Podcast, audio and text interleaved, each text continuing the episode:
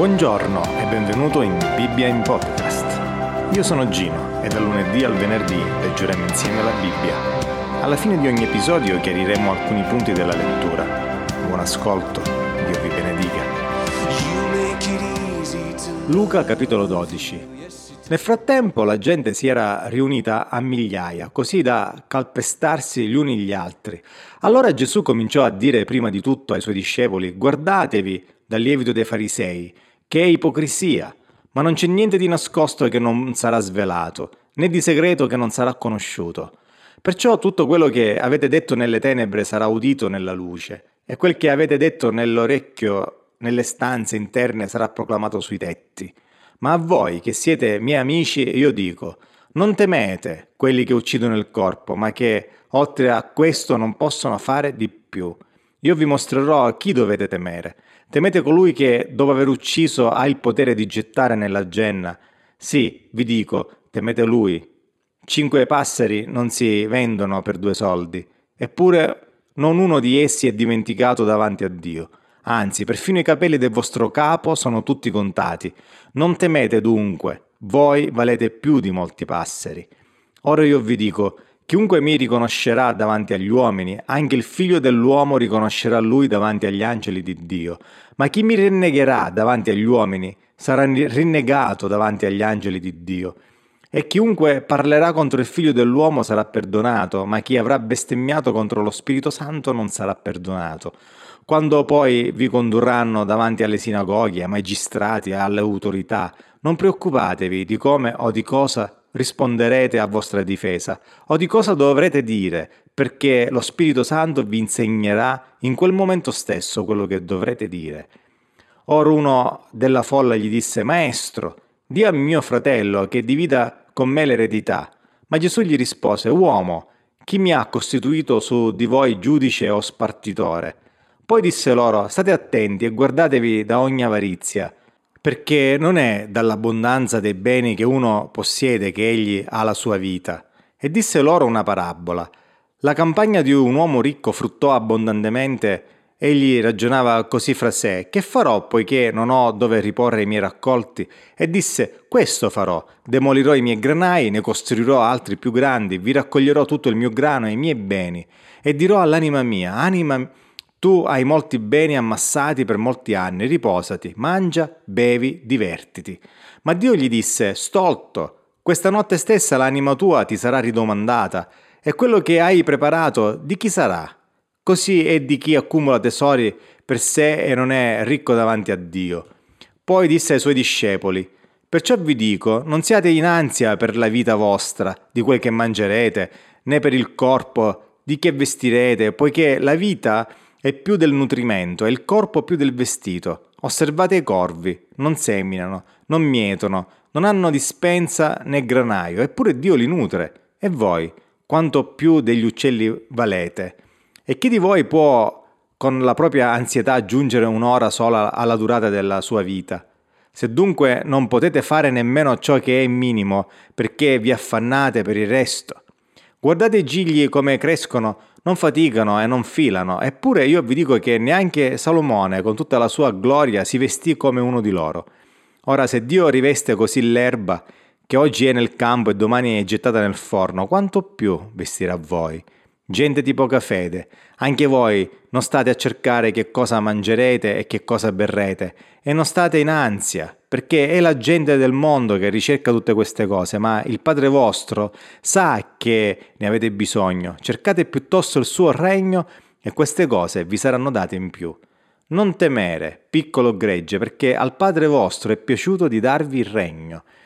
Vendete i vostri beni e dateli in elemosina, Fate, fatevi delle borse che non invecchiano, un tesoro ines- inesauribile nei cieli, dove ladro non si avvicina e tignolano rode, perché dov'è il vostro tesoro, lì sarà anche il vostro cuore. I vostri fianchi siano cinti e le vostre lampade accese, siate simili a quelli che aspettano il loro padrone quando torna dalle nozze per aprirgli a appena giungerà e busserà. Beati quei servi che il padrone arrivando troverà vigilanti. In verità io vi dico che egli si rimbocchierà le vesti, li farà mettere a tavola e passerà a servirli. se giungerà alla seconda o alla terza vigilia e li troverà così beati loro. Sappiate questo, che se il padrone di casa conoscesse a che ora verrà il ladro, veglierebbe e non si lascerebbe scassinare la casa. Anche voi dunque siete pronti, perché il figlio dell'uomo verrà nell'ora che non pensate. Pietro gli disse, Signore, questa parabola la dici per noi o, anche per tutti? Il Signore rispose, Chi è dunque l'amministratore fedele e prudente? che il padrone costituirà sui suoi domestici per dar loro a suo tempo la loro porzione di viveri? Beato quel servo che il padrone al suo arrivo troverà intento a far così. In verità vi dico che lo costituirà su tutti i suoi beni. Ma se quel servo dice in cuor suo il mio padrone tarda a venire e comincia a battere i servi e le serve, a mangiare e bere, a ubriacarsi, il padrone di quel servo verrà nel giorno che non se lo aspetta e nell'ora che non sa e lo punirà severamente e gli assegnerà la sorte degli infedeli. Quel servo che ha conosciuto la volontà del suo padrone e non ha preparato né fatto secondo la sua volontà, riceverà molte percorse. Ma colui che non l'ha conosciuta e ha fatto cose degne di percorse ne riceverà poche. A chi molto è stato dato, molto sarà chiesto, e a chi molto è stato affidato, tanto più si richiederà. Io sono venuto ad accendere un fuoco sulla terra e che mi resta da desiderare se già è acceso. Vi è un battesimo del quale devo essere battezzato e sono angosciato finché non sia compiuto. Voi pensate che io sia venuto a portar pace sulla terra? No. Vi dico, ma piuttosto divisione, perché da ora in avanti, se vi sono cinque persone in una casa, saranno divise tre contro due e due contro tre Saranno divisi il padre con il figlio e il figlio contro il padre, la madre contro la figlia, la figlia contro la madre, la suocera contro la nuora e la nuora contro la suocera. Diceva ancora alle folle, quando vedete una nuvola venire su da, da, ponente, voi dite subito viene la pioggia, e così avviene. Quando sentite soffiare lo scirocco, dite farà caldo, e così è.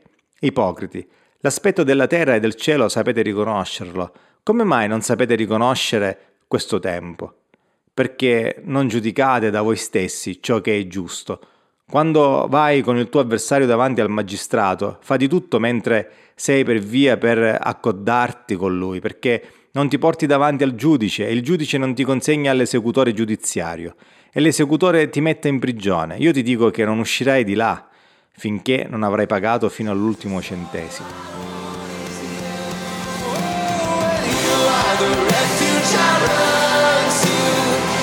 Oh,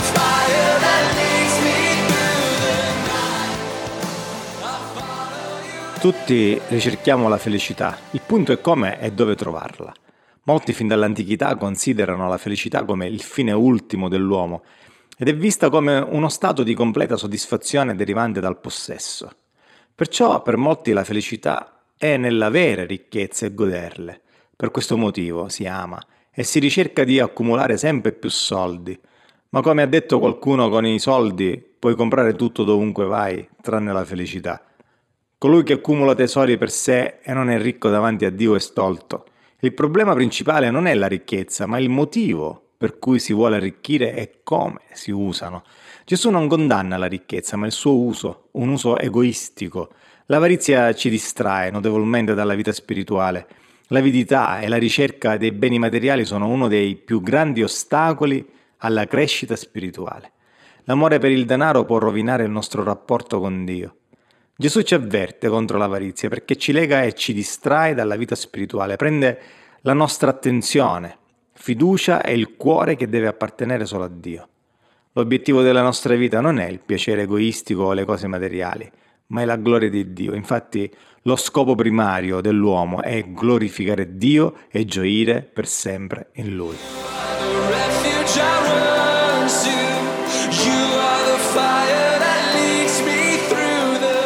Ciao, io sono Gino e questa è Bibbia in podcast.